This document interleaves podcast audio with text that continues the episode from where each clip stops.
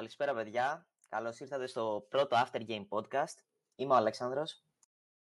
Εγώ ο Δημήτρης. Εγώ ο Λάζαρος. Και εγώ ο Βαγγέλης. Λοιπόν, σήμερα θα μιλήσουμε λίγο για τα ευρωπαϊκά μάτς, για τον ημιτελικό του Champions League και για τους ημιτελικούς του Europa League. Θέλει κάποιος να ξεκινήσει? Να ξεκινήσουμε με τις ποινές του UEFA ή να πούμε μετά αυτά? Εγώ λέω να μιλήσουμε πρώτα λίγο για τα μάτς και μετά... Ναι, συμφωνώ. Ωραία. Πάμε το πρώτο, έτσι. Σίτι Παρί. Ναι, ας αρχίσουμε με αυτό. Για πείτε λίγο απόψεις. Και για τα δύο μάτς, εγώ λέω. Ναι, και εγώ λέω να μιλήσουμε και για το πρώτο και για το δεύτερο. Νομίζω ότι για μένα δεν πέρασε το φαβόρι.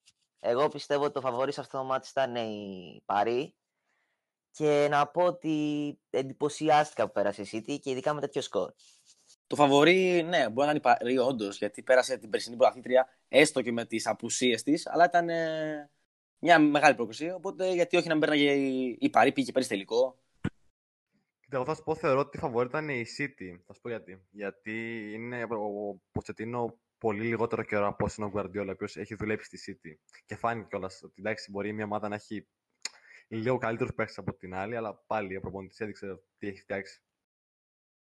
Εντάξει, είχε θέματα η Παρί, είχε θέματα επιθετικά και είχε θέματα αμυντικά. Και στο επαναληπτικό έλειπε και ο Εμπαπέ. Ναι, ο Εμπαπέ είναι τεράστια, εντάξει. Ήταν μεγάλη απώλεια. Όταν έχει φάει δύο γκολ στην έδρα σου και θες να βάλεις εκεί μέσα δύο τουλάχιστον και δεν είσαι τον Εμπαπέ, εντάξει. Ναι, να σου πω την αλήθεια, εγώ συμφωνώ με τον Λάζαρο ότι η City. Θεωρώ ότι ήταν το φαβορί, ναι. Και από σχέση ότι η ομάδα είναι πιο δουλεμένη, είναι πιο ομάδα από την Παρί. Αν παρατηρήσετε, η Παρί παίζει ένα ποδόσφαιρο πολύ νευρικό.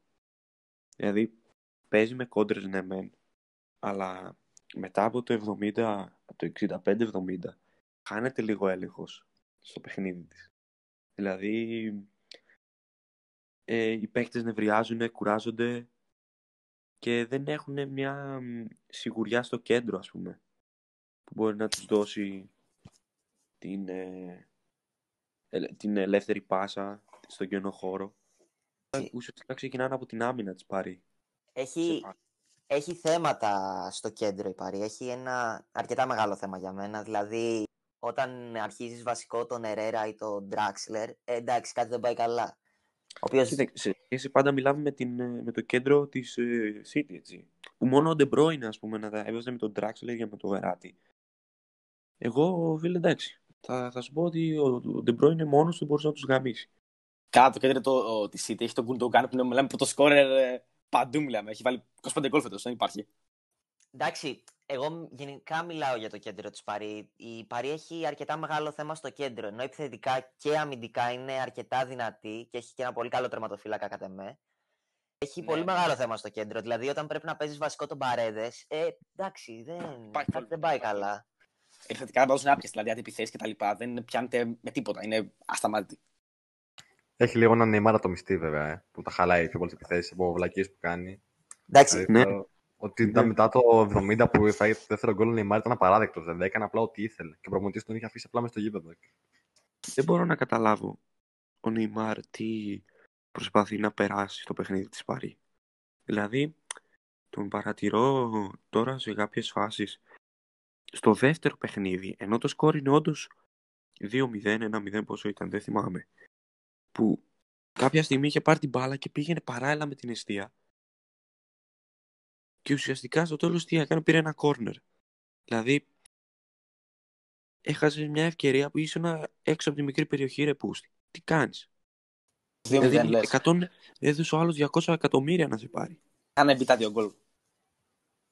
Ωραία, είχαν μπει τα δύο γκολ. Αλλά και πάλι το μάτι το παρά. Να σου πω, κοίταξε, ότι όταν μπήκαν τα δύο γκολ της City, η Παρί πραγματικά το παράτησε το ματζή. Η Παρί δηλαδή, εκεί πέρα φάνηκε ότι είναι μικρή ομάδα. Ναι, ας πούμε, βάρια κουβέντα, αλλά είναι...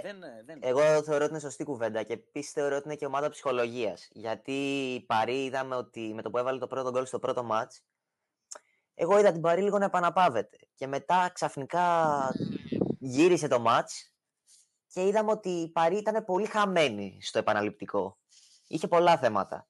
Και όσον αφορά τον Νεϊμάρ, ο Νεϊμάρ κάνει αυτό που κάνει και για μένα και ο Εμπαπέ πολύ συχνά. Αυτό που είπε και ο Λάζαρος, είναι πολύ ατομιστικές προσπάθειες αυτές που κάνουν και οι δύο. Γιατί είδα και τον Εμπαπέ και με την Μπαρτσελόνα τα ίδια πράγματα. Δηλαδή είναι μεγάλοι παίκτες και οι δύο, αλλά δεν είναι αυτή η σωστή αντιμετώπιση, ειδικά σε ένα τόσο σημαντικό μάτς. Εντάξει, φίλε, με την Μπαρτσελόνα ο Εμπαπέ έκανε παπάδες, έτσι. Εντάξει, αλλά αυτό που θέλω να πω είναι ότι οι δύο έχουν την ίδια νοοτροπία. Δηλαδή, είναι λάθος νοοτροπία να κρατάς τόσο πολύ μπάλα χωρίς να κάνεις κάτι ουσιαστικό. Αυτό που είπε ο Βαγγέλης, δηλαδή να πηγαίνει ο Νεϊμάρ παράλληλα με την αιστεία και απλά να κερδίζει ένα κόρνερ, δηλαδή είναι ανούσιο. Καλά, γι' αυτό είδες ότι σταμάτησε τα διπλά με την Bayern, το άλλαξε τελείως έτσι πάρει και χτύπησε μόνο στην κόντρα σε αντιπιθέσεις και όντως το πήγε έτσι το δουλειά. Με τις κόντρες, ναι. Να συνεχίσω λίγο αυτό που λέει ο Δημήτρης. Αυτό με τις κόντρες, γιατί αναφέρθηκε πριν για το τι έκανε ο Εμπαπέ με την Μπαρτσελόνα. Μιλάμε για μια Μπαρτσελόνα αμυντικά κατεστραμμένη, αρχικά. Έτσι, που ποτέ η Μπαρτσελόνα δεν είχε, νομίζω, αυτό το γρήγορο αμυντικό transition.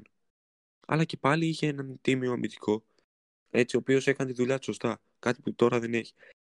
Τέλος πάντων, δεν θέλω να μείνω σε αυτό. Θέλω να μείνω ότι οι κόντρα επιθέσεις που χρησιμοποιεί η Παρί στα τελευταία 3 μάτς, 6 μάτς βασικά είναι, γιατί είναι διπλά, με Μπαρτσελόνα, Bayern και City, έχει βγει μόνο στο μάτς με την Μπαρτσελόνα και στο μάτς με την Παρί, με την Bayern στο Μόναχο, έτσι. Εκεί δούλεψε. Η Manchester City αυτό νομίζω το παρατήρησε. Είναι εμφανές ο τρόπος που παίζει πάρει μπάλα και ο τρόπος που λειτουργεί και η επίθεση και η άμυνα, γιατί το κέντρο δεν λειτουργεί.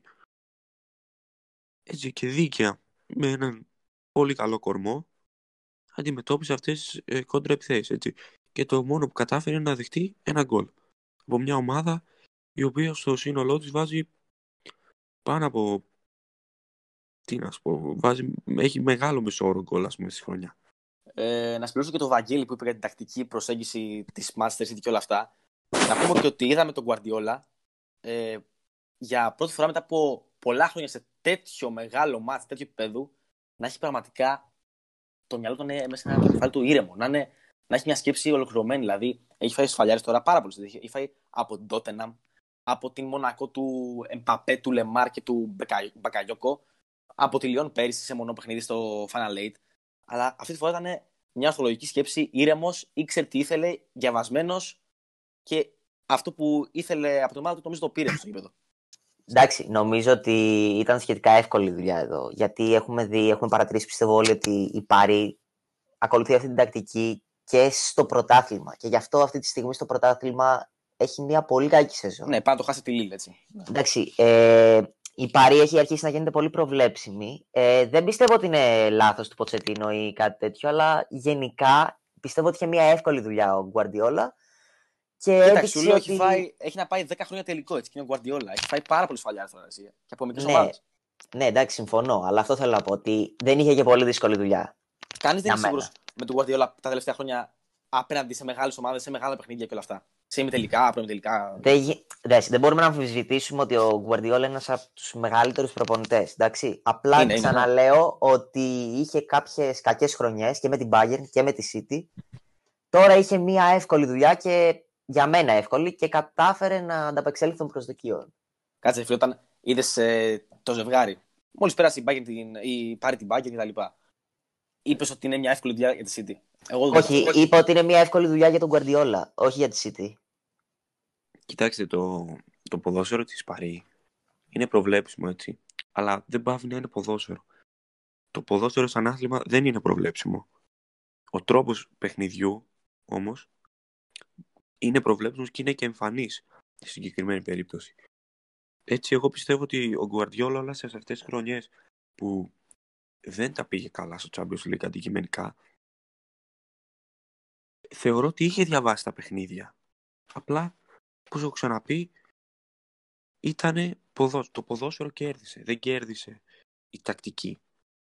Κέρδισε αυτός που είχε την τύχη με το μέρος του, που σε πολλά παιχνίδια στάθηκε και το VAR, όπως έχουν πει, ας πούμε, και η τύχη ενάντια του Γκουαρντιόλα, έτσι. Αυτή τη φορά η τακτική κέρδισε. τον Νεϊμάρ, γιατί ήταν μόνος του Νεϊμάρ. Όχι ότι έκανε τίποτα, αλλά λέμε τώρα ότι ήταν μόνος του. Και δίκαια πέρασε η Manchester City. Και θέλω να πω, μάλλον θέλω να περάσω στο ότι η Manchester City φέτος δείχνει έναν πολύ ωραίο χαρακτήρα στο ποδόσφαιρό της.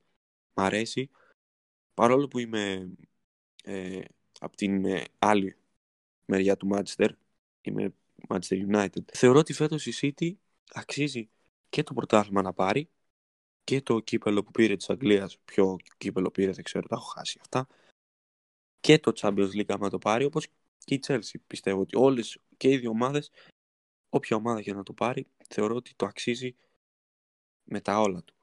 Εντάξει, εγώ εδώ θα συμφωνήσω. Θέλω να σχολιάσω το ποδόσφαιρο της City λίγο. Εντάξει, ναι, για το ποδόσφαιρο της City, κάτσε. Εγώ συμφωνώ και διαφωνώ με αυτό που λες. Συμφωνώ πάρα πολύ με αυτό που λες για τη City, γιατί η City στην αρχή της χρονιάς είχε ένα πολύ κακό ξεκίνημα. Και εγώ πιστεύω, εγώ προσωπικά δεν περίμενα ότι η City θα καταφέρει να τερματίσει, να πάρει τον τίτλο και με μεγάλη διαφορά, γιατί αυτή τη στιγμή έχει μεγάλη διαφορά από τη Manchester United.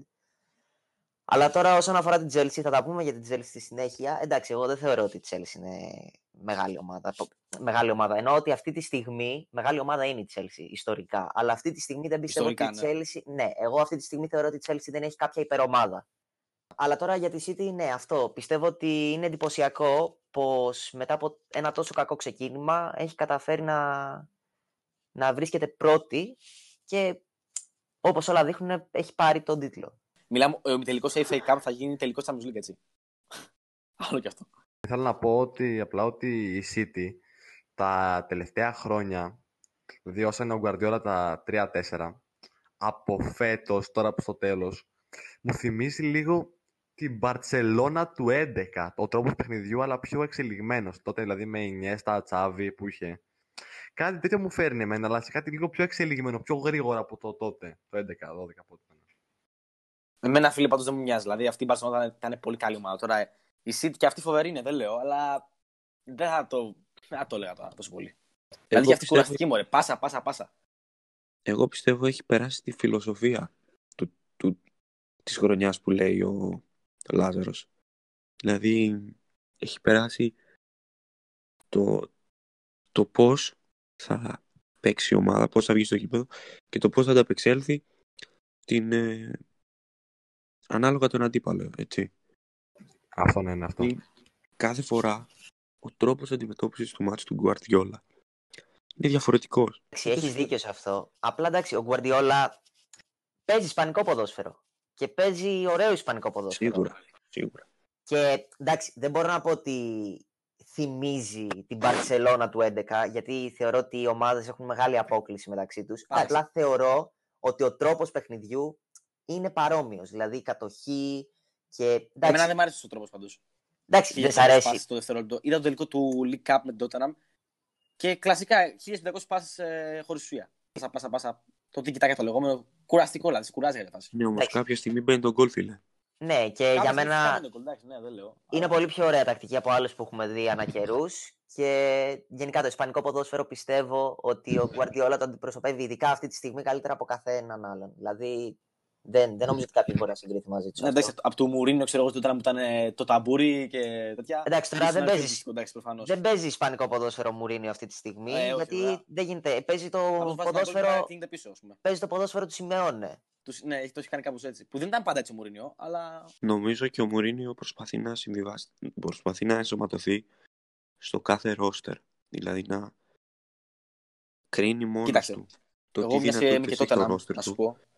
Και χρησιμοποιεί το ανάλογο σύστημα. Και ναι, να σου πω, μια και με το Tottenham, ότι αυτό που λες το καταλαβαίνω, αλλά εγώ διαφωνώ πάρα πολύ. Γιατί ρε φίλε, όταν έχεις μέσα το Son, το Gain, πετύχους παίχτες, δεν μπορείς να παίξεις αυτό το ποδόσφαιρο. Δηλαδή, τι να σου. Πώς να γουστάρει να σου πω και ο Gain με αυτό το ποδόσφαιρο ή ο Son. Δηλαδή, είναι παίχτες τώρα παραγωγικοί, με γκολ, assist κτλ. Να κάνεις να παίζεις πίσω με τη Fulham και με την West Brom και βάζεις ένα γκολ στο 20 και μετά μέχρι το 90 σε πίσω. Δηλαδή, δεν είναι αυτό το πράγμα. Εντάξει. Γι' αυτό και σωστά νομίζω διώχτηκε. Διώχτηκε, ξέρεις, με Super League τα λοιπά πριν να διώχτηκε αυτός. Γιατί η του που ήταν πολύ μέτρη, αλλά δεν ήταν τώρα το time να τον διώξουν 6 μέρες πριν το τελικό του League Cup και ενώ η ομάδα είναι μέσα στους στόχους ακόμα, δεν έχει. Που μπορεί να μην τους πετύχει τους στόχους, ούτε του να βγει, ούτε Europa μπορεί να βγει. Να βγει 7η-8η. Αλλά είναι μέσα στους στόχους η ομάδα. Δεν ήταν ξεκάθαρα για το Super League, πιστεύω. Εντάξει, δεν είναι ξεκάθαρο αυτό γιατί είχε θέματα η Tottenham τελευταία. Η Tottenham έχει γίνει πολύ νοχελική πλέον. Δηλαδή δεν γίνεται να βλέπω. Δες, όταν έχεις παίκτες όπως είπες και εσύ, σαν τον Γκέιν και τον Σον, δεν γίνεται να παίζεις ποδόσφαιρο και να βασίζεσαι σε ένα center back όπως είναι ο Σάντσες, ο οποίος προσπαθεί να κόψει τον αντίπαλο με το κεφάλι του. Καλά, ναι, με τη Σίτα αυτό, που είχε πέσει. Ναι, δηλαδή. Έχεις θέμα, δηλαδή δεν μπορείς να ασχολείσαι με. Εντάξει, τέλος πάντων, αλλά να μην ξεφεύγουμε και να μιλάμε για τον Μουρίνιο. Θα μιλήσουμε άλλη στιγμή για τον Μουρίνιο. Πέρα να πούμε και αν έχει οφλήσει και τα λοιπά, αυτό θα πούμε άλλο. Πάμε να πάμε στο δεύτερο τελικό. Να ανοίξουμε και άθεμα ενός λεπτού. Περίμενε. Ναι, βασικά πες. Για τον Ποτσετίνο, γιατί πιστεύετε θα μείνει στην Παρί? Ναι, εγώ δεν θεωρώ, ναι. Χάσει και κερδίσει το πρωτάθλημα, εγώ νομίζω θα μείνει. Κοίταξε. Το τσουλού που είναι μεγάλος στόχος το χάνει. Το πρωτάθλημα μπορεί να το χάσει και αυτό. Έτσι, πρέπει να μείνει άθλιος τελείως φέτος. Αλλά το μάτι. Το θέμα είναι ότι το χάνει από ένα προπονητή. Καλό, ναι, και καλύτερο αυτόν αυτή τη στιγμή. Δηλαδή πιο βαρτοκαμισμένο. Είναι πιο δεμένο ρόστερ, έτσι. Βέβαια. Και πιο πολύ καιρό στην ομάδα κτλ. Ναι, πιο δεμένο. Είναι οι Άραβες της Παρί που θέλουν πολύ καιρό να πάρουν το Champions League. Και απ' την άλλη, οι Καταριανοί της Παρί και οι Άραβες της Σίτι που έχουν τον ίδιο στόχο όλα αυτά τα χρόνια. Και ουσιαστικά είναι σαν να παίζει τώρα λεφτά αραβικά με λεφτά από το Κατάρ. Και χάνουν. Δηλαδή και σκέψου ότι πέρυσι διώξαν τον Τούχελ που τους πήγε τελικό και τον διώξανε, θα θυμάσαι, σε momentum άκυρο μετά από νίκη στο πρωτάθλημα. Μέτρια ξεκίνημα στο πρωτάθλημα, αλλά δεν είχαν λόγο να τον διώξουν. Και άμα να διώχνουν με τόσο ευκολία προπονητές, και πόσο μάλλον να χάνουν από τους Άραβες που δεν θέλουν καθόλου να χάνουν τους Άραβες προφανώς, μήπως πειράξει πολύ παραπάνω τον εγωισμό του Κελαϊφή και τον αποκεφαλίσει σύντομα. Θεωρώ ότι ο προπονητής πρέπει να κρίνεται μετά από προετοιμασία πάντα. Δηλαδή, δεν μπορεί να κάνει ένα προπονητή που έχει αρχίσει μέση σεζόν και έχει πάρει μια ομάδα που δεν είναι δικιά του με δικούς του παίχτες, χωρίς τίποτα. Μετά από την προετοιμασία, άμα η ομάδα συνεχίζει να κάνει γκέλες και όντως δεις ότι χάνει τους στόχους της, εντάξει, πέρα μπορεί να διώξει τον προπονητής. Ναι. Όχι αντικειμενικά, δεν πρέπει να φύγει ο Ποτσετίνο φυσικά, ούτε ο Τούχελ πρέπει να έχει φύγει αντικειμενικά. Αλλά όπως το πάνε. Πιστεύω ότι θα είναι πολύ μεγάλο λάθος. Πιστεύω ότι η Παρί θα περάσει δύσκολα ούτως ή άλλως θα περάσει πολύ δύσκολα, γιατί εγώ πιστεύω ότι η Εμπαπέ τώρα θα φύγει. Πιστεύω ότι αυτή ήταν η μοναδική ευκαιρία της Παρί να πάρει Champions League με αυτή την ομάδα. Πιστεύω ότι αυτή η ομάδα τώρα θα αρχίσει να σπάει. Διαλύεται δηλαδή, ναι. Ωραία. Έχουμε κάτι άλλο να πούμε για αυτό το μάτς? Εγώ είμαι καλυμμένος. Και εγώ καλυμμένος, περνάμε στο δεύτερο. Ωραία. Τελικό.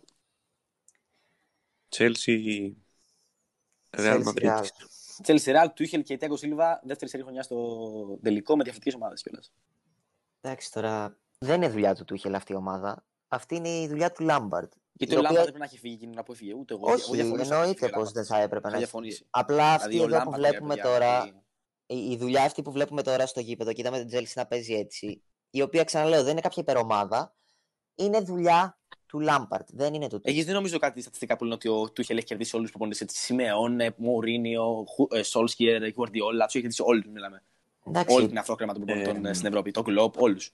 Εντάξει, τώρα αυτό. Και έχει καλή άμυνα. Η Chelsea φέτος, επί Lampard, θεωρώ ότι δεν είχε συνοχή στο ποδόσφαιρό της. Δηλαδή, συμφωνώ ότι αυτό που λέει ο Αλέξανδρος, ότι η ομάδα είναι του Lampard και ότι είναι δουλεμένη από το Lampard, αλλά ο Tuchel έχει δώσει μια ωριμότητα. Έχει δώσει πράγματα στη Chelsea, φυσικά. Έχει καλύψει κάποια μικρά προβλήματα που είχε το σύστημα του Lampard. Έτσι. Εντάξει, μπορεί να έχει το ντεφορμάρισμα αυτό ο Βέρνερ, αλλά ακόμα και με το ντεφορμάρισμα έχει βρει τον τρόπο να κερδίσει τα παιχνίδια και να έχει πάει και τελικό Champions League, έτσι. Καλά, για Βέρνερ είμαστε πρώτο επεισόδιο, αλλά θα καταλάβεις κάποτε ότι έχω μια μεγάλη αντιπάθεια αυτόν τον παίχτη. Τον παλτίμο Βέρνερ τον λέω, δηλαδή το συχαίνομαι, αλλά θα το μάθω άλλη φορά αυτό. Εντάξει, τώρα για τον Tuchel, αδελφέ μου, έχεις δίκιο, αλλά. Είναι λογικό ο Tuchel να είναι ένας πολύ πιο έμπειρος προπονητής από τον Λάμπαρντ λόγω της προϋπηρεσίας που είχες σαν προπονητής. Και φαίνεται, στο γήπεδο ισχύει αυτό, φαίνεται. Η ομάδα είναι λίγο πιο δεμένη. Αλλά όχι κάτι φανταστικό ξανά αυτό. Ναι, δεν παίζει τρελό ποδόσφαιρο. Δηλαδή, δεν ευχαριστιέσαι να βλέπεις Chelsea φέτος, όπως ευχαριστιώσουν το 2011 11-12 από ό,τι ήταν που το πήρε με τον Drogba. Ακόμα και με Μωρίνιο όταν το έχει πάρει, ευχαριστώ σου να με Chelsea. Εντάξει, για το 11 είμαι λίγο... Δεν πιστεύω ότι ήταν η καλύτερη χρονιά της Chelsea. Έχουμε δει καλύτερη χρονιά. Καλά, δεν είναι και στο τελικό θυμάστε. Είχε καλούς παίκτες. Νομίζω καλύτερη. Καλά, εντάξει, παίκτες είχε τεράστιους παίκτες. Απλά εγώ πιστεύω ότι η Chelsea έχει φτάσει στο prime της όταν αποκλείστηκε από την Μπαρτσελόνα με αυτό το μάτσο το οποίο ήταν λίγο σφαγή. Αλλά τέλος πάντων. Τη σφαγή του Λονδίνου, ναι. Ναι, η Chelsea τώρα δεν είναι. Έχει χτίσει ένα ρόστερ το οποίο αυτή τη στιγμή έχει καλό τερματοφύλακα. Γιατί είχε μεγάλο θέμα με τον Κέπα. Ο Κέπα ήταν γελίος. Εντάξει, δεν ήταν τερματοφύλακας αυτός. Και χαρακτήρας πολύ κακός. Ο Μεντί ήταν εξαιρετικός. Δηλαδή στο μάτς με τη Ρεάλ. Ναι. Δεν καμπεδάκι. Εντάξει, πιστεύω ότι το 3-5-2. Γιατί 3-5-2 ήταν ουσιαστικά μέσα στο παιχνίδι. Σχεδόν ανάλογα. Δηλαδή, εντάξει, είχαμε και τον Havertz μία να παίζει strike, να παίζει center for, μία είχαμε τον Mount, είχαμε extreme Werner Havertz. Τέλος πάντων, γενικά όμως ήταν 3-5-2. Πιστεύω ότι δούλευσε στην Chelsea και τέριαζε στην Chelsea γιατί έχει έναν εξαιρετικό παίκτη, τον Καντέ, ο οποίος κατάφερε να βοηθήσει και αμυντικά και επιθετικά. Πιστεύω ότι αυτός ο παίκτης κατάφερε να πάει την Chelsea. Μεγάλο κλειδί για την πρόκληση, ναι. Κατάφερε να περάσει την Chelsea από τον τελικό και να την πάει στον τελικό. Πιστεύω ότι όλα οφείλονται στον Καντέ. Δεν θεωρώ κακή τη φετινή άμυνα της Chelsea. Θεωρώ τον Tiago Silva έναν παίκτη ο οποίος έχει ξοφλήσει πια. Δηλαδή δεν μπορεί να προσφέρει αυτά που μπορεί να προσφέρει ένας πιο νεαρός αμυντικός. Σίγουρα προσφέρει εμπειρία, αλλά δεν είναι το επιθυμητό για μια ομάδα η οποία πάει να χτίσει να πάρει το πρωτάθλημα. Αν θες να το πάρεις έτσι, ουσιαστικά χτυπάει το πρωτάθλημα κάθε χρόνο, χτυπάει το Champions League κάθε χρόνο, έτσι. Δεν κυνηγάει να πάει στην καλύτερη θέση που μπορεί, χτυπάει τίτλους. Εντάξει, εγώ διαφωνώ εδώ. Εγώ πιστεύω ότι ο Tiago Silva είναι ένας παίκτης ο οποίος βοηθάει την Chelsea σε έναν πολύ σημαντικό βαθμό. Και αυτός είναι ότι η Chelsea για μένα δεν είχε κάποιον αρχηγό. Έναν αρχηγό να ηρεμεί το ποδόσφαιρο, να είναι οργανωτής, και έχει πιο πολύ εμπειρία από όλους. Εντάξει, ο Ασπιλικουέτα για μένα δεν θα έπρεπε να είναι ο αρχηγός της Chelsea. Εντάξει, είναι χρόνια στην Chelsea, όλη τι γίνεται στην καθημερινότητα του κλαμπ κτλ. Αλλά όταν έρχεται στην εμπειρία δεν πιστεύω ότι συγκρίνονται. Κοίταξε, εγώ τον Tiago Silva τον περίμενα λίγο χειρότερο από ό,τι είναι. Δηλαδή, είμαι ικανοποιημένος σαν Δημήτρης από τον Tiago Silva. Και η Chelsea τώρα που για το πρωτάθλημα. Φίλε, δεν είναι τώρα η Chelsea για να πάρει πρωτάθλημα έτσι όπως είναι. Δεν σε πείθει καθόλου ότι μπορεί να πάρει του χρόνου το πρωτάθλημα του παραχρόνου. Πρέπει να γίνουν πολλές αλλαγές. Δεν σου λέω ότι μπορεί να πάρει του χρόνου. Ναι, καταλάβω. Λέω ότι χτυπάει τον τίτλο κάθε χρόνο, έτσι. Είναι μέσα στους διεκδικητές. Φέτος δεν ήταν μέσα στους διεκδικητές. Ήταν πιο πολύ ρε φίλε από τις άλλες μεγάλες αγγλικές ομάδες. Δηλαδή και από εσάς που είπες ότι σε Tottenham, από μένα που είμαι Arsenal, δηλαδή εντάξει, είναι λίγο γελίο. Ναι, αν εξαιρέσουμε δηλαδή και από τη Liverpool, πιο πολύ χτύπησε. Γιατί η Liverpool φέτος είχε μια αντικειμενικά κακή χρονιά. Αλλά σου λέω την αρχή, εγώ σου λέω τον Αύγουστο. Τραγική χρονιά. Είχε. Αυτό. Τον Αύγουστο εδώ έλεγες ότι δεν είναι. Εντάξει, φίλε, όταν βλέπεις όμως τόσα ονόματα ξαφνικά να έρχονται στην Chelsea. Έλεγες Liverpool City, έλεγες πιο πολύ. Όχι, ρε, γιατί όταν βλέπεις. Εγώ είχα πολύ μεγάλες προσδοκίες για την Chelsea. Απλά εγώ δεν είχα, έπεσε ο πύχης σιγά-σιγά. Όχι, δεν έφταγε ο Λάμπαρντ. Εγώ πιστεύω ότι με τέτοιους.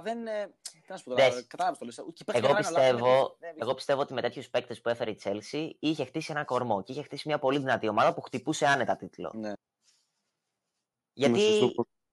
Είδαμε και ότι η City δεν ξεκίνησε πάρα πολύ καλά. Και όταν ξεκίνησε το πρωτάθλημα και η City δεν είχε το καλό μάτσι, είχε λίγο. Έχανε ματσάκια. Και ματσάκια τα οποία δεν έπρεπε να χάσει.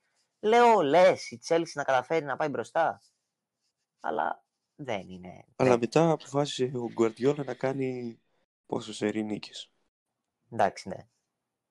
Κοιτάξτε τώρα και η επιτυχία που έχει φέτος η Chelsea είναι πάρα πολύ μεγάλη. Δηλαδή, διώχνεις τον Λάμπαρντ που για μένα δεν θα διώξεις. Ωραία, τον διώχνεις, Είσαι στο τελικό του Champions League, δεν θα το περιμένει κανένας στην αρχή της χρονιάς. Κανένας. Και είσαι και στο τελικό του FA Cup. Δηλαδή είσαι μέσα σε δύο τίτλους. Μπορεί να πάρεις κανέναν. Μπορεί να βγεις στο τετράδα. Αλλά είναι μια επιτυχημένη χρονιά για την Chelsea. Έτσι, από την απόλυση του Λάμπαρτ. Γιατί να απολύσει τον Λάμπαρτ. Και μην ξεχνάμε ότι είναι πάρα πολύ σημαντικό να λάβουμε υπόψη ότι είναι μια καινούργια ομάδα.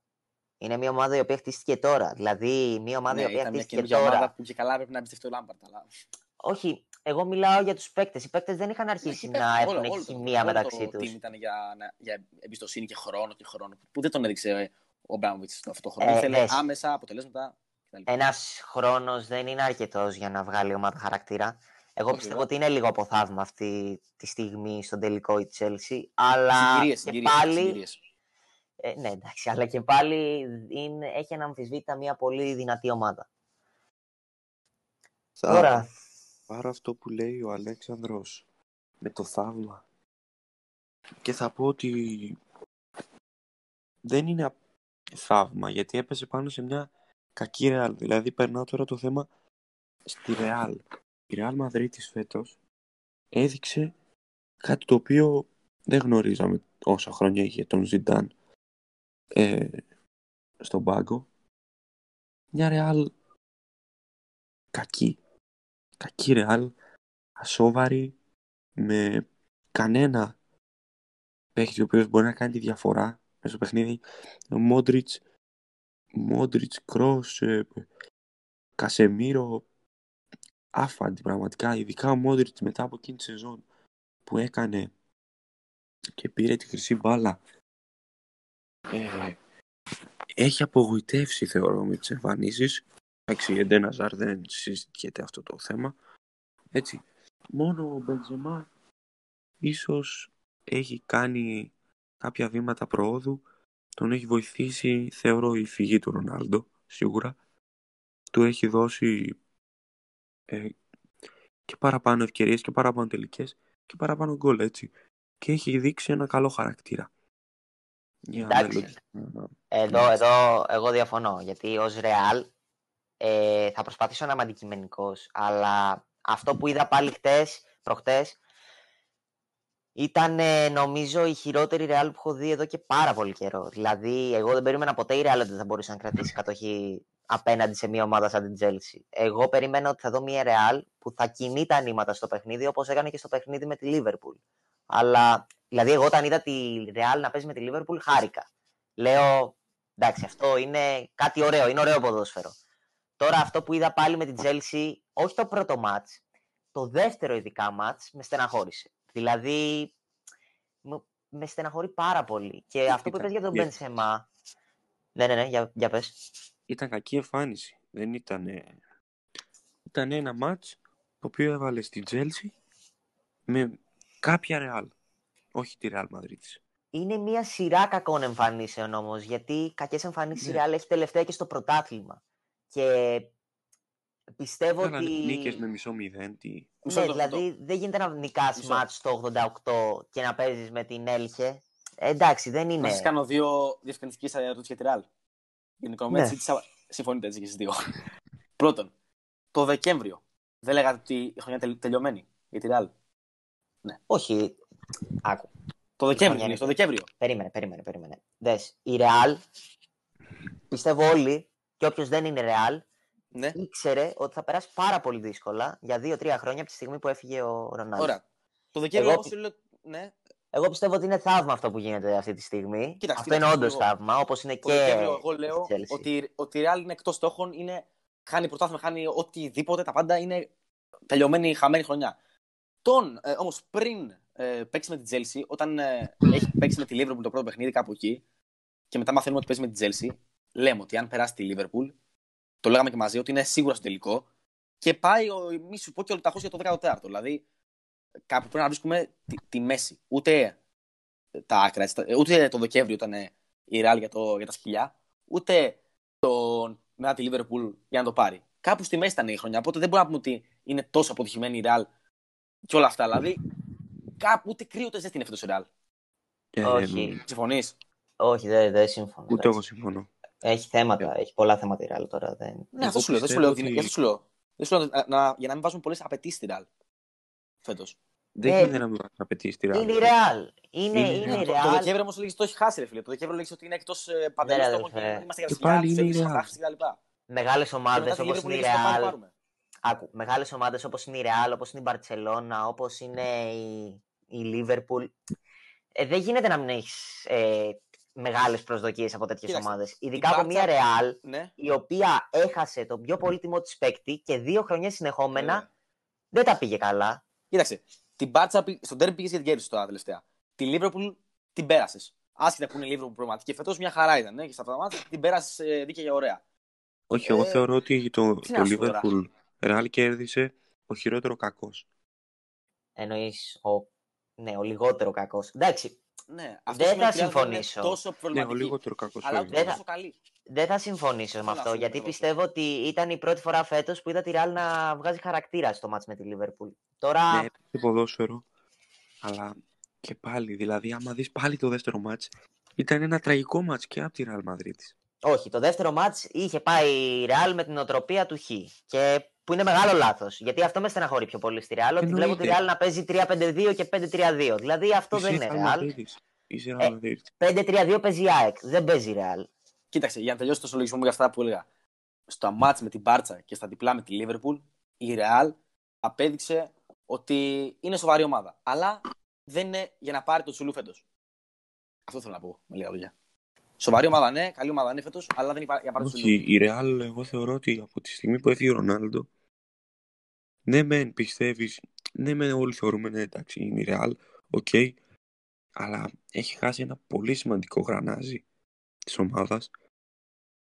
Έχει βρει τρόπο να το καλύψει. Μα, εντάξει ρε Βαγγέλη, δηλαδή αν έφευγε, είσαι Μπαρτσελόνα, αν έφευγε ο Μέση από την Μπαρτσελόνα αυτή τη στιγμή, θεωρείς ότι θα ήταν πολύ εύκολο να αντικαταστήσει το Μέση μέσα σε 2 χρόνια? Όχι, δεν σου λέω αυτό. Έχει κάνει μια μεταγραφή ο Ρονάλντο σε μια Γιουβέντους κακή. Αχρίαστη μεταγραφή στη Γιουβέντους. Δεν κατάλαβα ποτέ γιατί πήγε στη Γιουβέντους. Τέλος πάντων, το θέμα είναι ότι η Ρεάλ έχει χάσει τον Ρονάλντο.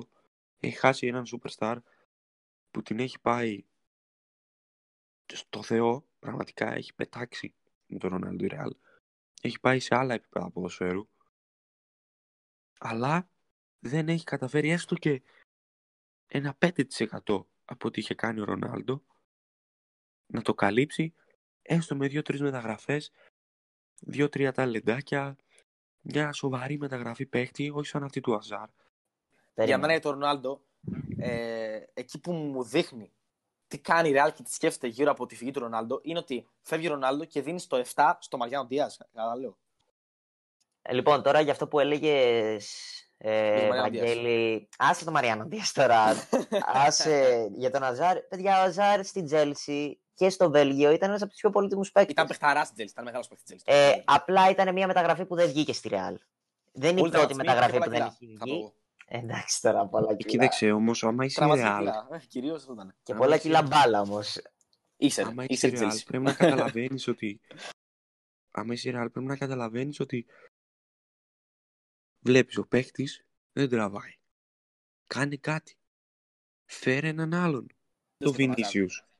Ναι, συμφωνώ. Και θέλω να πω 2 πράγματα για τον Βινίσιους. Ένα, αυτό που είπες πριν για τον Μπενζεμά, το δέχομαι. Μπορεί να είναι ότι απλά έφυγε από τη σκιά του Ρονάλντο μετά από πολύ καιρό. Αλλά εγώ πιστεύω ότι ο Μπενζεμά, όπως λένε, είναι...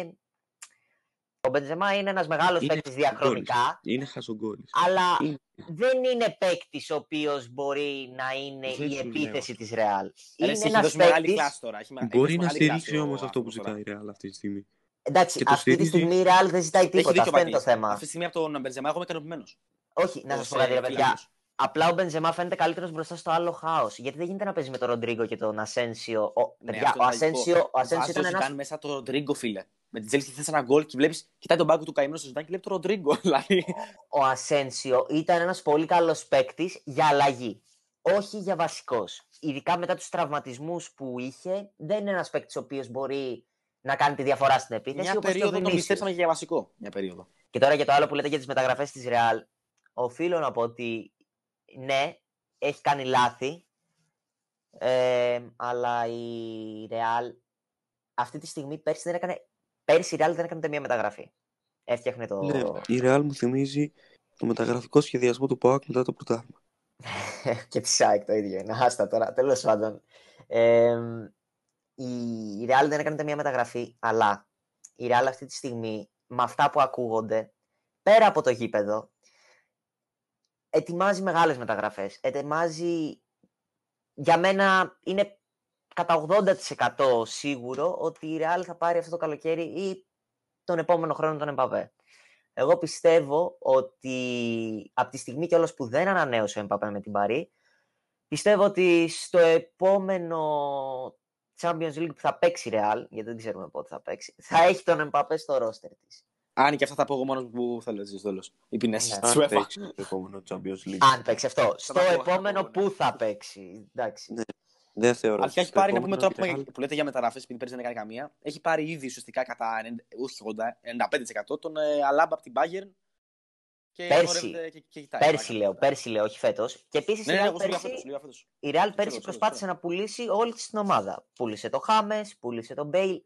Καλός κακός προσπαθεί να πουλήσει τον Bale. Προσπαθεί να πουλήσει τον Bale. Καλός κακός όλα αυτά. Δίνει πολύ κασέ μεγάλο όμως και τότε να μην το αντέχει.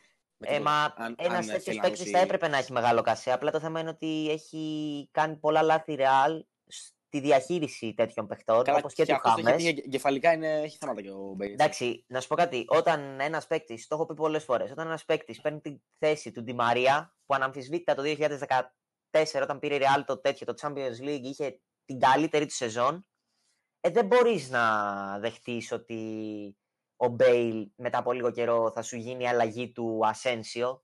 Πάντως τώρα ο Μπέιλ, που λέμε για τον Μπέιλ, που εγώ τον έχω δώσει τότε από πρώτο χέρι, ενώ στην αρχή δεν έπιθε, αλλά ακόμα και όταν έμπαινε που έμπαινε. Ναι. Πολλά παιχνίδια δεν τον έβαζε καν αποστολή ο Μουρίνιο. Και τώρα που έχει πάρει μπρος, έκανε hat-trick με τη Sheffield United και πείθει πολύ ο Μπέιλ. Πείθει πολύ. Είναι μεγάλος παίκτης. Του έλειπαν παιχνίδια του Μπέιλ γι' αυτό. Έχεις δίκιο, ναι. Εντάξει. Η Real είναι σε κακή μοίρα. Τώρα όσον αφορά το match. Πάμε στα μάτς, ναι, πρώτο μάτς. Η Real έπρεπε να φάει 8 στο δεύτερο μάτς. Πάμε στο πρώτο που μία. Το πρώτο είναι ένα πολύ νοχελικό μάτς. Ήταν ένα 1-1, το οποίο ήταν για χ. Ναι, τυχερά γκολ και τα δύο θα πω εγώ. Οπότε και 0-0 το ίδιο πράγμα θα ήταν, δεν είχε καμία διαφορά. Το θέμα είναι ότι η Real. Ας αφήσουμε το πρώτο μάτς. Στο δεύτερο μάτς που η Real έπρεπε να βγάλει χαρακτήρα, έδειξε ότι αυτή τη στιγμή δεν έχει παίκτες οι οποίοι μπορούν να ανταπεξέλθουν των προσδοκιών. Γιατί ένας Μόντριτς, ο οποίος με τη Liverpool έπαιξε πολύ καλά, αλλά ένας Μόντριτς που έχει μεγαλώσει τόσο πολύ, είδαμε ότι στο μάτς με την Chelsea δεν άντεχε να κυνηγήσει μπάλες. Δεν άντεχε, δεν μπορούσε. Όπως και ο Κρος, ενώ είναι ένας παίκτης ο οποίος μπορεί να έχει μία μαγική πάσα όταν είναι να αλλάξει παιχνίδι. Ένα κόρνερ ο Κρος προχτές δεν πέρασε ούτε ένα. Πραγματικά ούτε ένα κόρνερ. Ένας Αζάρ που έχουμε πει δεν πέτυχε στη Ρεάλ και ένας Μπενζεμά ο οποίος. Εντάξει, δεν περιμένεις από τον Μπενζεμά, εγώ ξαναλέω, να κάνει θαύματα.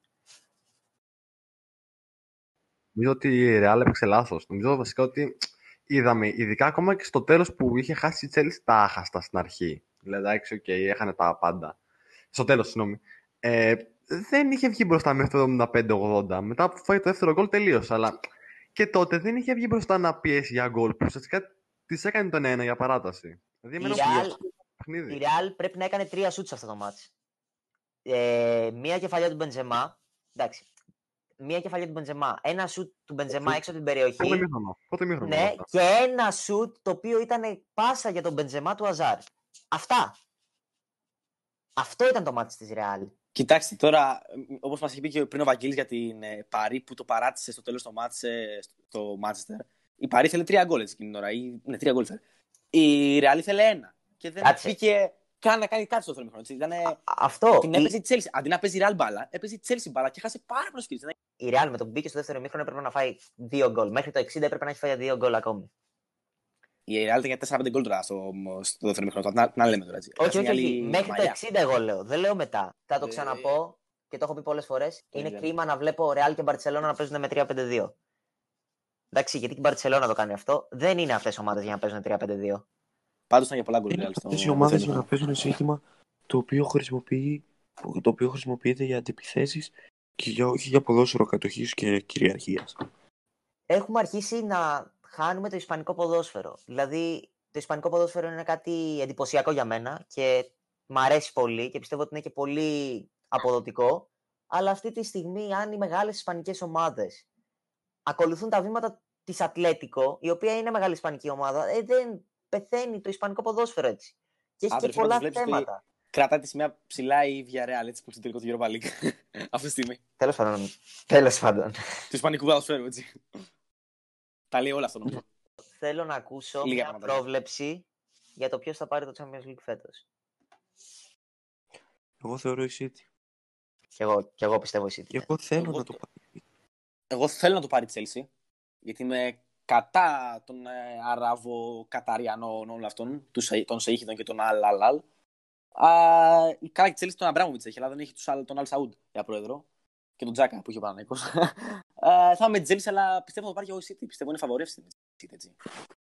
Και εγώ ψάει πολύ για να το Γουαρντιόλα. Η Chelsea δεν την ψάει. Κοντράρει στα ίσια τη City. Η Chelsea την κοντράρει στα ίσια. Η City έχει ανάγκη, σαν να είναι η πηγή, δεν ξέρω με το νερό. Η Chelsea εντάξει. Και αύριο μάτσε. Παίζει αύριο με τη City Chelsea. Δεν θα είναι το ίδιο. Δεν θα είναι το ίδιο, παιδιά. Θα είναι μια πρέσβη. Κάπου να δεις λίγο το τι θα γίνει. Βέβαια πιστεύω ότι και οι δύο δεν το χτυπήσουν. Κανείς δεν το χτυπήσει σοβαρά το μάτσε. Δηλαδή δεν τσινιάζει με αυτό. Ναι, αυτό θέλω να σου πω. Ότι για τη City είναι αδιάφορο, γιατί η City το έχει πάρει το πλαθμά, το ξέρουμε εδώ και καιρό. Θέλει νομίζω μια νίκη. Αδιάφορο για τη City. Για τον Τούχελ όμως είναι μια καλή ευκαιρία να πάρει μια πολύ καλή γεύση από τη City 21 μέρες νομίζω πριν τον τελικό. Δηλαδή δεν τον χάλα τον Τούχελ. Είναι μια χαρά ευκαιρία. Εγώ πιστεύω ότι η Chelsea έχει μια πιθανότητα, γιατί πιστεύω ότι όλοι έχουν πολύ μεγάλες προσδοκίες για τη City. Εάν πάει στραβά κάτι στη City, η City μπορεί να χάσει τον τελικό μέσα από τα χέρια της. Πρέπει να είναι απρόβλεπτη η Chelsea για να πάρει αυτό τον τελικό. Πρέπει να είναι απρόβλεπτη, σίγουρα να έχει τύχη, έτσι, γιατί η City θα είναι αυτή που θα παίξει με κυριαρχία. Αυτή θα κυριαρχεί στο μάτς, θεωρώ, και το δείχνουν και οι αποδόσεις νομίζω. Θα το δείξουν μάλλον και οι αποδόσεις στοιχηματικές, ότι η City θα είναι αυτή που θα κυριαρχεί στο παιχνίδι. Αλλά άμα θέλει η Chelsea να κατακτήσει το Champions League ενάντια σε τη συγκεκριμένη City με το συγκεκριμένο προπονητή, ο οποίος στους τελικούς νομίζω έχει πολύ μικρό ποσοστό ήττας, θεωρώ ότι πρέπει να είναι απρόβλεπτη. Θεωρώ ότι πρέπει να βρει ένα κάτι το διαφορετικό που δεν θα το περιμένει ο Γκουαρντιόλα. Γιατί ο Γκουαρντιόλα θα κάτσει να διαβάσει όλο το μπλοκάκι ουσιαστικά του Τούχελ και δεν θα τον αφήσει να πάρει ρίσκα ή δεν θα το αφήσει, ας πούμε, τόσο πολύ χώρο. Έτσι θεωρώ εγώ. Εντάξει. Για τον Pep Guardiola τώρα να πούμε ότι άμα χάσει τον τελικό από τη Chelsea, θα λέμε πάλι ότι είναι loser και τραγικός. Γιατί τώρα να χάσει από τη Chelsea τον τελικό που δεν είχε καμιά απέτηση φέτος η Chelsea από τον αυτό της. Η City είχε μεγάλη απέτηση από τον αυτό της. Δηλαδή τώρα από την Chelsea, φίλε, είναι λίγο γελίο άμα το χάσει, πιστεύω, Pep. Δηλαδή για τον Pep, για τον αυτό του, κοστικά να το πάρουμε. Εντάξει, ναι. Θα είναι μεγάλο. Θα έχει θέμα. Κάζοντας, εγώ πιστεύω. Είναι... Δεν θα φύγει, εγώ πιστεύω. Τον γουστάρουν πολύ. Φύγει. Αλλά... Δεν πρόκειται να φύγει. Για αν φύγει, θα είναι λάθος. Είναι φίλε τώρα από την Chelsea. Δεν μπορείς να βρεις καλύτερο προπονητή. Εγώ θεωρώ ότι αυτή τη στιγμή είναι ο καλύτερος προπονητής στην Ευρώπη. Αυτή τη στιγμή συμφωνώ και εγώ. Θεωρώ ότι παίζει το πιο ωραίο ποδόσφαιρο κυρίως. Εντάξει, μην ξεχνάμε όμως ότι έχει 1 δισεκατομμύριο μπάτζετ. Παιδιά, εντάξει. Νομίζω. Και πάλι, κοίταξε η ομάδα του. Εντάξει, αλλά μισό να σου πω πριν την ομάδα του. Δεν περιτυγυρίζεται από μένα. Είναι ο Ντίας πίσω αμυντικός που είναι 21 χρονών. Άσχετα να έκανε 70 εκατομμύρια στη κόστησε από την έφερε την Γαλλία. Αλλά δεν έχει κανέναν. Ο Σιντσέγκο, ο Κουντογκάν που το σκόρερ. Ο Ντίας δεν κόστησε. Ξέρουμε πόσο αγοράστηκε ο Ντίας. 68 εκατομμύρια νομίζω. 68 από την Πόρτο. Σκέφτομαι ότι ο άλλος έδωσε 68 εκατομμύρια για να πάρει κεντρικό αμυντικό, ο οποίος του έχει βγει, έτσι, του έχει βγει. Και αν κάνω λάθος, διορθώστε με. Αλλά από ό,τι έχω διαβάσει, γιατί δεν είδα το δεύτερο μάτς με την Παρί, του έχει βγει ο Ρούμπεν Ντίας Ο άλλος έχει πάρει τον Νεϊμάρ και δεν είναι ο Νεϊμάρ που ξέραμε, έτσι. Είναι ένας άλλος Νεϊμάρ που εμένα να με δώσεις ένα χιλιάρικο στη Γαλλία θα σε βάλω σαν κολθές. Ναι, εντάξει. Έχει καλός ο Νεϊμάρ. Είναι καλός παίχτης. Όμως είναι πολύ ατομιστής. Έκανε λάθη. Έκανε λάθη και γενικά έκανε πολλά λάθη. Αυτά δεν μ' άρεσαν εμένα, αλλά νομίζω είναι στην πιο όρημη φάση του αυτή τη στιγμή. Ξέρει τι θέλει, είναι κάτι. Μην είσαι σίγουρος ότι είναι στην πιο όρημη φάση του. Δεν μπορούμε να το ξέρουμε αυτό. Εγώ βλέπω ότι δεν τραβάει ο Νεϊμάρ στην Παρί. Και εγώ πιστεύω ότι όχι μόνο στην Παρί. Αυτή τη στιγμή μετά το World Cup έχει οριμάσει, ναι, αλλά δεν είναι ο Νεϊμάρ της Μπαρτσελόνα. Τώρα πλέον για τον Νεϊμάρ, που λέω ότι είναι στην πιο όριμη φάση του και ότι δεν τραβάει στην Παρί, θυμηθώ ότι πριν 2 χρόνια λέγανε συνέχεια ότι κλεγόταν στο Μέση ότι θέλουν να γυρίσουν στην Μπαρτσελόνα, οπότε δεν έχει πολύ όριμο, ήταν για φευγιό. Και αυτή τη στιγμή παίζει κτλ. Αυτά δεν τα γνωρίζουμε. Αυτά. Λέγεται ότι δεν ήταν καθόλου καλό. Αυτά είναι τα media, αυτά είναι προπαγάνδα στο media. Ναι, εντάξει, αυτά δεν πιστεύω ότι ισχύουν. Τώρα μιλάμε. Δεν έπειθε. Τώρα πείθει, ρε παιδί μου. Ο ολόκληρος Νεϊμάρ τώρα θέλει να κλατεί στο Μέση για να γυρίσει στην Μπαρτσελόνα. Τόσο καιρό ακούγαμε. Δεν γούσταρε πολύ το Παρίσι. Ναι, αλλά τόσο καιρό ακούγαμε ότι δεν γούσταρε και να κρύβεται από τη σκιά κάτω από τη σκιά του Μέση και τέτοια πράγματα. Τώρα εντάξει, δεν νομίζω ότι αυτά είναι λίγο. Το έχει βρει λίγο. Ξέρεις, λίγο και οι δημοσιογράφοι στην Ισπανία έχουν κάποια θεματάκια. Δηλαδή. Καλά και η μάρκα που έγινε. Βάζουν λίγο σάλτσες, να είμαστε λίγο ειλικρινείς. Λοιπόν, πάμε Europa League. Πάμε Europa. Ας αρχίσουμε με το πιο. Ας αρχίσουμε με το μάτς το οποίο ήταν πιο ωραίο. Κατά με. Το Roma United. Εντάξει, τι να πούμε για το πρώτο μάτς. Αδιάφορο τελείως. Αδιάφορο. Νομίζω ότι το μάθαμε. Δεν είναι αδιάφορο. Όχι, το αποτέλεσμα είναι αδιάφορο. Ναι, το αποτέλεσμα είναι. Αλλά αν θυμάμαι καλά, προηγήθηκε η Ρώμα. Δεν προηγήθηκε. Ακούστε με. Έκανα μια ανατροπή. Είναι 1-2 σε κάποια φάση. Που όταν λες ότι η Ρώμα, φίλε, έχει βάλει 2 γκολ μέσα στο Μάντσεστερ, λες ότι κάτσε μην γίνει κανένα καλό. Περίμενε μην γίνει κανένα καλό. Δηλαδή τώρα έχει βάλει 2 γκολ έτσι. Και έχει τον προπονητή της που έχει παίξει. Δεν παίζει σαν να είναι ιταλική ομάδα η Ρώμα όταν αφήνει να τρώει 6 γκολ. Δεν έχει διαβάσει καθόλου τον αντίπαλο. Ο προπονητής και το μεταξύ ο Σόλσκιερ έχει δηλώσει ότι δεν ξέρω κάτι Ρώμα φέτος, κάτι τέτοιο δήλωσε. Ο άλλος δηλαδή δεν έχει διαβάσει καθόλου τη Μάντσεστερ. Είναι τελείως αδιάβαστος ο προπονητής της Ρώμας από το μάτς. Δεν παίζει σαν τελική ομάδα. Τον έχουν χτυπήσει στις κόντρες, έχει φάει 6 γκολ. Έχει ένα τερματοφύλακα που δυστυχώς γίνεται με τον Πάου Λόπες. Ο τραυματισμός βγαίνει κάπου νωρίς. Μπαίνει ένας ο Μιράντε, 37 χρόνων κάπου εκεί είναι. Πολύ κακός, έχει ευθύνη σε 3 γκολ αν δεν κάνω λάθος. Μπαίνει και ένα γκολ πέναλτι που δεν είναι πέναλτι. Και η Ρώμα καταραίει με 6 γκολ. Αυτό, να το πω γρήγορα. Η Ρώμα είχε διάφορα θεματάκια. Μεγάλη. Δεν διάβασε καθόλου τη Μάτσα. Δεν διάβασε ο άλλος. Σε σχέση με τη Manchester United υπάρχει μεγάλη διαφορά. Δηλαδή, ένα παιχνίδι τη Μάτσα δεν καταλάβεις που να παίξει με τη Μάτσα. Μόνο ο Μπρούνο Φερνάντες, εγώ θεωρώ ότι μπορούσε να προκριθεί μόνος του. Αν έπαιζε. Χωρίς καν τον Καβάνι. Συμφωνώ. Εγώ θέλω να πω 2 πράγματα για τον Μπρούνο Φερνάντες. Θεωρώ ότι είναι ένας εξαιρετικός παίκτης. Και επίσης θεωρώ ότι με τον Καβάνι συνεργάζεται. Εκπληκτικά. Δηλαδή, για μένα ο Καβάνι είναι ένας από τους παίκτες ο οποίος γενικά έχει αδικηθεί. Και θεωρώ ότι η United δείχνει άλλη μία φορά ότι είναι τεράστιας κλάσης. Εξαιρετικός παίκτης. Πολύ καλός. Στα τελειώματα, τοποθετήσεις, πάσες, κινήσεις. Και επίσης, στο πρώτο μάτς είχαμε και έναν πολύ καλό Pogba, έτσι. Να το πούμε κι αυτό. Ναι. Είχαμε έναν αρκετά καλό Pogba για τα δεδομένα αυτή τη στιγμή. Και με γκολ. Στο πρώτο μάτσο.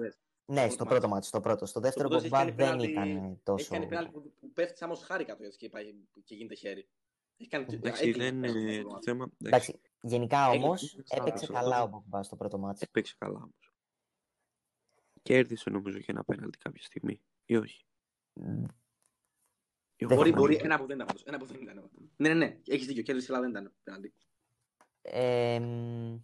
Για τη Ρώμα. Τι να πούμε για τη Ρώμα. Η Ρώμα είναι μια αδιάφορη ομάδα. Ναι. Εμένα ποτέ δεν μου φάνηκε ότι αξίζει η Ρώμα να πάει στο ημιτελικό. Πιο πολύ Άγιαξ νομίζω ότι έπρεπε να πάει. Ήταν λίγο τυχερή. Ήταν τυχερή, έπαιζε ένα ποδόσφαιρο περίεργο. Καθόλου ενδιαφέρον. Πολύ καλύτερο από τη United. Εντάξει, που δίκαια είναι στο τελικό. η Manchester United όχι απλά δίκαια είναι στον τελικό. Εγώ πιστεύω δίκαια θα πάρει τον τελικό. Θα το πάρει κιόλας. Δυστυχώς ναι. Γιατί Villarreal περνάμε τώρα στο μάτι της Villarreal. Κάτσε, να πούμε κάτι τελευταίο για το επαναληπτικό. Ναι. Το επαναληπτικό ήταν ένα μάτι στο οποίο είδαμε ότι η United δεν ήταν η τρομερή United που είδαμε στο πρώτο μάτι. Είδαμε έναν τεχέ ο οποίος για μένα ήταν πάρα πολύ τυχερός. Δηλαδή τα μισά έπεσαν πολύ πάρα καλός. Ήταν πολύ καλός ο τυχιάς. Ήταν καλός, αλλά είχε και κάποιες τυχερές φάσεις. Φορές, ναι, έχεις δίκιο, αλλά έζωσε από το να... Εντάξει, δεν πίστευα ότι θα βάλει ποτέ 6 γκολ, αλλά οι άλλοι το κάνουν πάρα πολύ σκύρες. Η Ρώμα δεν περιμένω ότι θα βλέπαμε έτσι τη Ρώμα. Ναι, η Ρώμα έκανε πολλά δοκάρια. Όχι, έχει τελειώσει. Θα ξέρω κάνετε 3 λέγω, ρε, στο σβηστό. Εγώ πάλι για 4. Έχει παίξει μπάλα η άλλη. Ναι, για 4. Έχει παίξει μπάλα κανονική η Ρώμα στο μάτσο.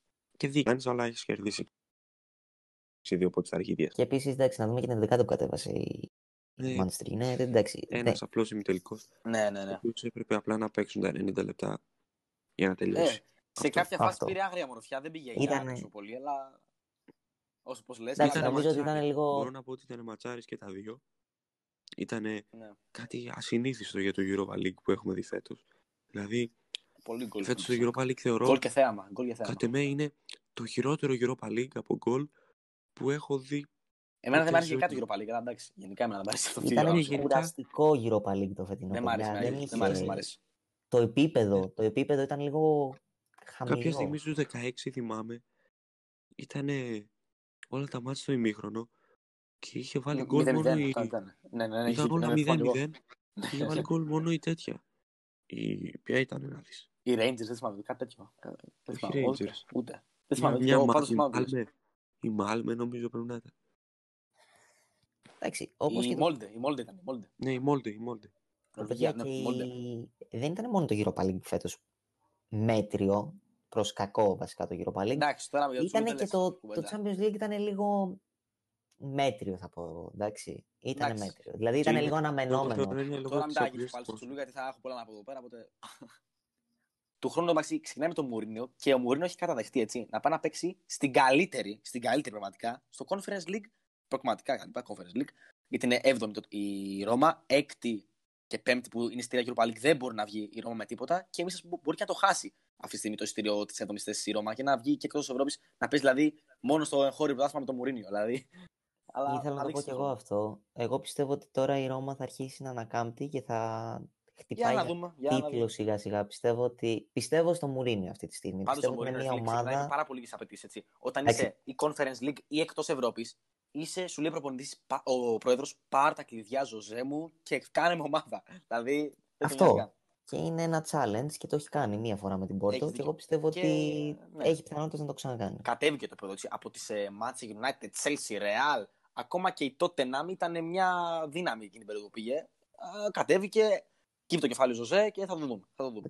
Για αυτή τη στιγμή ο Μουρίνιο με το ποδόσφαιρο που παίζει, καλό θα του κάνει να πάει στη Ρώμα για λίγο καιρό. Να αναθεωρήσει κάποια πράγματα για μένα. Αυτό. Γιατί όχι, ναι. Τώρα πάμε για το άλλο μάτς. Εντάξει, παιδιά, το άλλο μάτς. Ένα πραγματικά κακό μάτς. Και ως Arsenal, εγώ. Εντάξει, δεν μπορώ να πω ότι στεναχωρήθηκα, γιατί εγώ δεν περίμενα ότι θα είμαστε εκεί. Εγώ περίμενα ότι θα χάσουμε από την Benfica. Ή από τον Ολυμπιακό μετά. Δεν θα μου κάνει εντύπωση. Απλά, εντάξει, ήταν μια κακή Villarreal και ήταν και μια πολύ, πολύ κακή Arsenal. Εντάξει, παιδιά, τώρα η Arsenal φέτος έχει τα χίλια μύρια σε θέματα. Είναι τραγικό. Ούτε Ευρώπη δεν θα βγούμε φέτος έτσι όπως πάμε. Είναι... Το φαβορί αποκλείστηκε έτσι. Περιμέναμε όλο τον αγγλικό εμφύλιο και στο Europa League. Φαβορί. Εγώ που έχω δει την Arsenal... Περιμέναμε κι άλλο αγγλικό εμφύλιο. Εγώ που έχω δει την Arsenal δεν περίμενα ότι θα ήταν πολύ φαβορί. Εγώ περίμενα ότι θα ήταν ένα εισάξιο μάτς. Γιατί κανένας από τους δύο δεν είναι μια σπουδαία ομάδα αυτή τη στιγμή. Αυτό. Και επίσης μην ξεχνάμε ότι ο Έμερι είναι ένας προπονητής που ξέρει την Arsenal. Ξέρει και το Europa League. Θέλω να πω ότι γενικά το αγγλικό πρωτάθλημα κυριαρχεί στην Ευρώπη. Δηλαδή, άμα δεις η προπερσινή τελική ήταν δύο αγγλικοί, αν δεν κάνω λάθος. Ήταν το Tottenham Liverpool και το Chelsea Arsenal. Και μετά ήταν και πάλι φέτος ουσιαστικά για ένα γκολ που δεν μπήκε, θα ήταν πάλι άλλες τέσσερις ομάδες αγγλικές τελικούς. Οπότε δηλαδή φαίνεται λίγο η κυριαρχία του αγγλικού ποδοσφαίρου πια. Δηλαδή ότι έχει περάσει ισπανικό, θεωρώ. Αυτή τη στιγμή πιστεύω ότι όλοι συμφωνούμε. Γιατί έχω ξαναπεί, όπως είπαμε και πριν, και είπα και εγώ και ο Βαγγέλης, και νομίζω συμφωνούμε όλοι, δεν είναι Ισπανικό ποδόσφαιρο αυτό που βλέπουμε. Ναι, ρε, σε αυτή τη στιγμή για ένα γκολ, δηλαδή αυτό που ήθελε η Arsenal και ζητούσε από το μάτς το χθεσινό, δεν είδες πάλι δεύτερο, δύο εμφύλους σε Champions League, Europa League μετά από το 19. Δηλαδή μέσα σε 2 χρόνια θα μπορούσες να έχεις δει 4 φορές να πηγαίνουν τέτοια. Δηλαδή είναι μεγάλο τώρα για το ποδόσφαιρο. Ναι, γίνεται. Τώρα για το πρώτο μάτς. Τι να πω, ένα πολύ κακό μάτς. Προηγήθηκε με 0-2 η Villarreal. Και δίκαιο πέρασε. Και κυβάζει τον κόλ όμως η Arsenal. Στο 2-0 λες, όπα, τώρα με αλήξει 2-0 η Arsenal, δύσκολα. Και μόλις βάζει, που βλέπω εγώ, το 2-1 η Arsenal, λέω τώρα, δύσκολα για τη Villarreal. Λέω, έχει αλλάξει, δηλαδή, θα το πετύχει το κόλ της Arsenal στο Λονδίνο. 2-2-1. Και δεν το πετύχει. Ναι, ρε, στο 2-0 λέω εγώ τέλος και μετά θες τον κόλ, θες ένα κόλ. Μπας και... Ένα πέναλτι. Και εδώ το βάλει. Θα το βάλει, φίλε, λέω. Που ας μην μιλήσουμε. Και δεν το βάλει. Δηλαδή, στο 2 δεν σου τελείωσε. Αλλά στο 2-1 λέω πέρασε, τελείωσε η Arsenal. Και η Arsenal τελείωσε. Να σου πω κάτι. Όταν βλέπεις ότι η Arsenal ξεκινάει στο πρώτο match και έχει τον Τζάκα, τον έχει δεξί μπακ. Να σου πω κάτι. Είναι αναμενόμενο να φας 2 γκολ. Ο Τζάκα δεν προλαβαίνει ούτε μένα να τρέξω. Δηλαδή, πραγματικά δεν είναι παίκτης ο οποίος μπορεί να παίξει δεξί μπακ. Έχεις παίκτες σαν τον Μπεγερίν, έχει παίκτες σαν τον. Είναι αρχηγός. Ναι, όταν. Τραγελαφικό. Το είχε πει το Αντρί, έτσι, ότι είναι τραγελαφικό αυτό. Σαν τον Μάνταλο στην Άκρη. Κάπως έτσι. Μας έχει πάρει και η ώρα, έτσι. Νομίζω ότι είμαστε αρκετή ώρα και δεν έχουμε. Δυστυχώς και να κόψουμε δεν έχουμε, γιατί είναι όλη η ουσιαστική συζήτηση. Εντάξει, είναι κρίμα που η Arsenal αποκλείστηκε, αλλά ήταν λίγο αναμενόμενο για μένα. Με αυτό που έχω δει φέτος. Αδιάφορο φέτος το Europa League, όπως και το Champions League θεωρώ, χωρίς κόσμο. Εντάξει, το Champions League παλεύανε για κόσμο. Εντάξει, ναι. Είχε ακουστεί ότι η UEFA προσπαθεί πολύ να βάλει κόσμο. Ναι. Απλά τώρα έχουμε το εξής το οποίο ακούστηκε σήμερα, ότι έβαλε λόγω κορονοϊού στα κόκκινα την Τουρκία η Αγγλία και μπορεί να μην μπορούν να ταξιδέψουν στην Κωνσταντινούπολη φιναλίστ. Το οποίο δεν ξέρω. Πραγματικά δεν ξέρω τι μπορεί να γίνει. Κοίταξε, δόξα τω Θεώ, στην Αγγλία έχουν πολλά γήπεδα. Ναι, έχει επίσημα τοποθετηθεί η Aston Villa και έχει προσφέρει από χτες το γήπεδο της για τον τελικό. Δηλαδή, το να δούμε City, Chelsea στο Villa Park, ό,τι να είναι, όλο η φάση τέλος πάντων. Ποιο Villa Park? Της Aston Villa. Α, της Aston Villa έχει δώσει το γήπεδο της. Χτες είπε: το γήπεδο μου, πάρε το για τον τελικό, άμα θέλετε. Επίσης, ακούγεται. Το Villa Park είναι λίγο δύσκολο γιατί είναι το Villa Park. Ακούγεται το Wembley που όμως ταυτόχρονα έχει τον τελικό playoff της Champions που είναι δύσκολο. Ακούγεται και το γήπεδο του Tottenham για τον τελικό. Και η Κωνσταντινούπολη σήμερα μάθαμε ότι είναι πάρα πολύ χλωμό να γίνει, όπως είπε και ο Αλέξανδρος. Πολύ χλωμό και μια σκηνή και δύο ομάδες αγγλικές, δηλαδή δεν υπάρχει λόγος να γίνει. Και μάλλον και πάλι για τον χρόνο θα πάνε οι Τούρκοι να περιμένουν το τελικό. Και εγώ δεν νομίζω ότι υπάρχει κάποιο θέμα. Εντάξει, κάποιο θέμα. Όχι, η Τουρκία είναι σε κόκκινη περιοχή. Η Τουρκία είναι σε κόκκινη περιοχή, γι' αυτό δεν ταξιδεύουν. Δεν θα μπορούν να. Δεν νομίζω πως θα γίνει, εγώ σου λέω πάντως στην Τουρκία πάλι. Υπάρχει σειρά διαδοχής μετά την Τουρκία, είναι η Αγία Πετρούπολη, μετά είναι το Μόναχο. Περιμένουν κι άλλες πόλεις. Απλά εντάξει, είναι λίγο. Εγώ θα το πω, πιστεύω ότι είναι λίγο μιλημένο όλο αυτό που γίνεται αυτή τη στιγμή. Παιδιά, όταν μιλάμε για. Όταν βλέπεις. Ναι. Πολλών εκατομμυρίων. Δεν πρόκειται καμία Αγγλία να σου πει «Α, μην πας στην Τουρκία γιατί ξέρεις τι υπάρχει κορονοϊός». Αυτό, συμφωνώ. Αδελφέ, εγώ πιστεύω ότι είναι λίγο μιλημένο. Η UEFA αυτό θα χάσει λεφτά.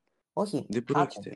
Άκου. Απλά μπορεί να έχουν ένα συμβόλαιο το οποίο λέει λόγω κορονοϊού. Εμείς, εάν δούμε ότι κάτι δεν μπορεί να γίνει φέτος για το χύψη λόγο τελικώς, θα το μεταφέρουμε την επόμενη χρονιά και θα κάνουμε push back όλα τα υπόλοιπα.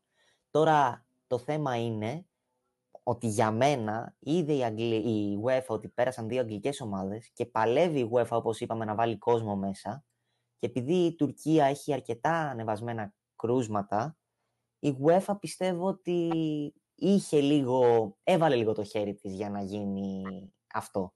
Να μην επιτρέπει η Αγγλία στην Τουρκία. Εγώ το πιστεύω. Γιατί... Αγγλικές ομάδες είναι λίγο. Εγώ πιστεύω ότι είναι λίγο μιλημένο. Τέλος πάντων, αυτό θέλει πολύ. Είναι πολύ μεγάλη κουβέντα. Θέλει, όντως. Δεν μπορούμε εμείς με εικασίες και. Εντάξει. Απλά εγώ πιστεύω ότι. Να πούμε ότι έκανε κάτι η UEFA. Ναι, εντάξει. Απλά το βρίσκω λογικό. Έχει δείξει ένα πολύ καλό χαρακτήρα σε σχέση με το ESL. Πάντα. Αλλά δεν παραμένει η UEFA, η οποία έχει κάνει άλλα πράγματα. πολύ χειρότερα. Μα και το καινούριο Champions League, να, σαν να έχει αρχίσει και παίρνει μορφή ESL. Είναι ένα είδος κλειστής λίγκας, μια πιο χαλάρη κλειστή λίγκα του Champions League. Δεν είναι το ίδιο. Πάλι βγαίνουν πολλές ομάδες από αυτές τις χώρες. Είναι κακό το format του Champions League. Είναι κακό. Πολύ κακό. Αλλά δεν, είναι φυσικά, δεν έχει την ίδια στενότητα, ας πούμε, τώρα. Είναι άδικο. Με το άλλο. Είναι τα ίδια κλαμπ. Δεν είναι τα ίδια κλαμπ. Εντάξει, να πω το εξής γι' αυτό. Γιατί αυτό πιστεύω ότι κακός και μόνο κακός η ESL έχει δώσει για κάποιο παρανοϊκό λόγο. Έχει κάνει πολύ κόσμο να ξεχάσει ότι η UEFA έχει κάνει πράγματα στο ποδόσφαιρο τα οποία δεν είναι καθόλου τίμια. Εντάξει. Μην θεοποιούμε τη UEFA. Δεν, σε καμία περίπτωση, παιδιά. Η UEFA είναι... Για το συγκεκριμένο θέμα έχει δίκιο. Ναι. Αυτό. Τέθηκε υπέρ του κόσμου με σωστό τρόπο. Τώρα θέλω να δω εγώ την αντιμετώπιση, γιατί την είδα λίγο χαλαρή όσον αφορά τις 9 ομάδες. Εγώ πραγματικά, παρότι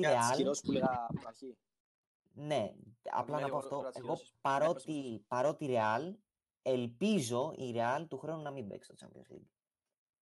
Πιστεύω ότι θα είναι σωστό. Ας πούμε, μία τις κυρώσουμε που έλεγα. 12 ομάδες, έτσι. Οι 9 έχουν βγει κανονικά, έχουν πει συγγνώμη, κόσμο μου κτλ. Έτσι, με τα κροκοδίλα, τα χρειά, όλες αυτές τις ομάδες. Άλλες με πιο τρόπο πιστικό, άλλες με λιγότερο τρόπο πιστικό. Λοιπόν, τώρα τυχαίνει να ανακοινώσει η UEFA από τις κυρώσεις, έτσι. Δίνει κάποια έσοδα κάθε χρόνος στις ομάδες, ξέρεις, 5-6 κάποια ποσά. Από αυτό θα υπάρχει 5% περικοπή, δηλαδή κράτηση. Δηλαδή τίποτα, έτσι, τραγικό. 5% τους κάνει τίποτα. Δεν σου πειράζει καθόλου.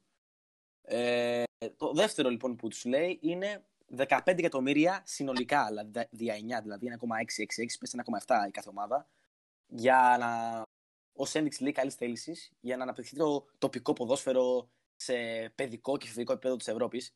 Δηλαδή σημαίνει να τσεπούλα για την UEFA αυτό, για μένα πιστεύω. Μακάρι να γίνει αυτό που λένε, αλλά προσπαθεί η UEFA να φανεί καλή αυτό. Γι' αυτό τα λέω όλα αυτά για μένα. Όσον αφορά το τοπικό.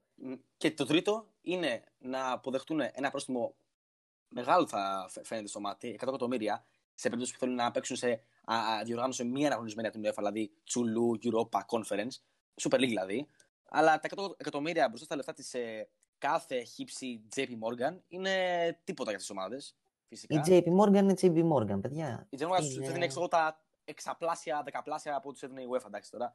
Και για μένα πιστεύω λοιπόν ότι η UEFA συνεχίζει στο ίδιο μοτίβο που είναι την τελευταία 20 ετία, υπηρετώντας αυτές τις ομάδες.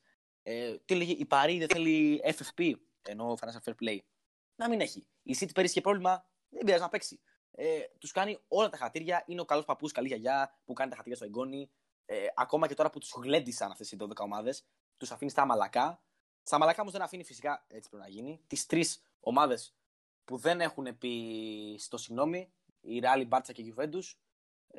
Η Μπάρτσα είναι η μοναδική από αυτές τις τρεις ομάδες που έβγαλε μια ανακοίνωση που ήταν μια αμετική ανακοίνωση. Που λέει ότι όχι, διαφωνούμε, το κάνουμε τον κόσμο μας, αλλά πιστεύω ότι ακράδαντα ότι είναι πολύ καλή και τα λοιπά, η Super League κτλ. Εκεί είχε αυτές λοιπόν κινδυνεύουμε. Τραγικό αν το διαβάσετε, είναι και μεγάλη ανακοίνωση. Δηλαδή βγάζουν πολύ κόμπλεξ κτλ. Αποκλεισμό από το επόμενο τσουλί τουλάχιστον. Για μένα δεν θα γίνει, γιατί είπαμε η UEFA τους γλύφει και όλα αυτά. Για μένα θα γίνει αυτό. Δεν θα γίνει. Εγώ δεν είμαι ικανοποιημένος σαν Δημήτρης από τις τιμωρίες των 9, που είναι και τότε να μέσα που είναι η ομάδα μου. Δεν είμαι καθόλου ικανοποιημένος. Είναι στα μαλακά πάρα πολύ. Τους γλύφει κανονικά. Τους γλεντήσαν οι άλλοι και οι άλλοι πάλι τα χατήρι για όλα. Ό,τι θέλετε, βεβαίως, κύριοι 12 με τα λεφτά. Ό,τι θέλετε. Το περίμενα έτσι, αλλά ρε παιδί μου, πρέπει να, μια φορά να πούνε λίγο πιο σκληρά. Απαγόρευση μεταγραφών για ένα χρόνο, ξέρω εγώ. 5 εκατομμύρια πρόστιμο. Τώρα, εδώ και τώρα όμως. Το κράτηση. Τι είναι αυτά τώρα. Για να μας δουν 15, για να κάνουμε τοπικά πράγματα. Το θέμα είναι. 1,7 εκατομμύρια. Δες, εμείς το βλέπουμε έτσι. Εμείς βλέπουμε τις δηλώσεις. Εμείς δεν έχουμε ακούσει όμως τι λένε τέτοιο. Δεν έχουμε ακούσει κανέναν. Δεν έχουμε ακούσει τι τους είπε η UEFA. Γιατί εντάξει, ο κόσμος ναι, αλλά μην ξεχνάμε ότι η ομάδα είναι μια επιχείρηση. Καλός ή κακός, που για μένα κακός, είναι για μια επιχείρηση. Πλέον είναι μια επιχείρηση, ναι. Και είναι λάθος, ναι, αλλά είναι μια επιχείρηση. Και εννοείται πως οποιαδήποτε επιχείρηση συμφέρει να τη στηρίζει η μεγαλύτερη τράπεζα στον κόσμο. Εντάξει. Δεν μπορεί να βγάλεις άκρη σε αυτό το θέμα. Εγώ θεωρώ ότι πρέπει να βέβαια. Για μένα, φαντάζομαι, σου λέω στο ίδιο μοτίβο, στο ίδιο τροπάριο τελευταία 20 χρόνια. Και τώρα που σου λέει ότι παραμένει εκεί από κάτω να προσκυνάει το χρήμα των ομάδων αυτών. Δεν σου μοιάζει καθόλου. Των ομάδων εννοώ. Αυτά. Αυτά λοιπόν. Μας έχει πάρει ώρα τώρα, αλλά εντάξει. Εντάξει, δεν πειράζει. Θα δούμε πώς θα Πρώτο live. Πρώτο podcast. Ευχαριστούμε πολύ που μας ακούσατε. Θα έχουμε και άλλα podcast πολύ σύντομα. Αυτά λοιπόν από εμάς. Και για ελληνικό έτσι πλέον. Και για ελληνικό πρωτάθλημα τώρα. Επιστρέψουμε ελληνικό. Ναι. Για γύρω ελπίζω και ό,τι προκύψει. Και γύρω θα δούμε. Αυτά. Ευχαριστούμε πολύ και θα τα πούμε σύντομα. Γεια σας.